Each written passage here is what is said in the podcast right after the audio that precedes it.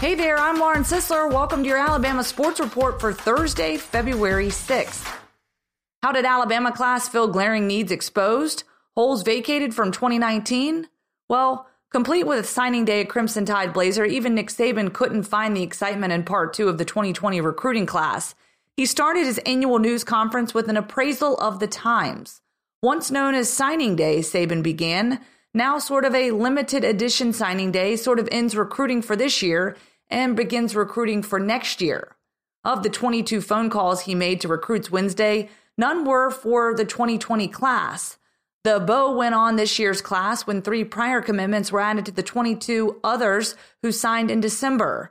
Depending on who ranked it, Alabama was either number two or number three in this recruiting cycle. Well, I think quarterback is always a big thing, Saban said less than a month after Tua Tagovailoa announced his departure to the N F L at the same podium. Bryce Young obviously is a very talented guy, and hopefully we can bring him along from a development standpoint as well as other quarterbacks we have on our team. I think the biggest thing we got was a significant number of guys in the front seven, Saban said. I'm talking about outside backer types, defensive line types, guys that are athletic who can rush, inside backer types. That was probably really something that we needed to address. Of the twenty-five who signed this cycle, thirteen are enrolled for spring classes and practice. That includes Young, the first player Saban named when asked which needs were addressed.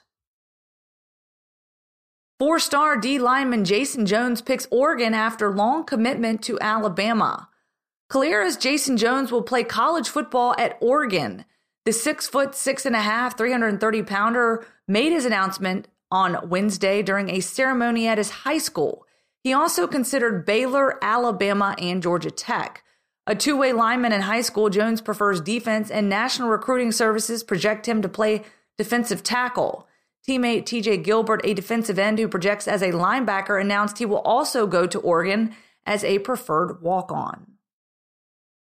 Alabama finished as high as number two in the twenty twenty recruiting rankings. Alabama entered Wednesday with a shot at grabbing a recruiting title, but one decision ended any hope of that.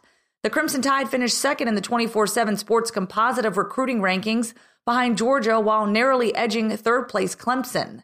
Any hope at number one slipped away when number sixty-one prospect McKinley Jackson opted for Texas A and M over Alabama when most projections had him choosing the Tide. In the rivals ranking, Alabama was third behind Georgia and Clemson. E S P N also ranked Alabama number three, with Clemson on top, followed by Georgia.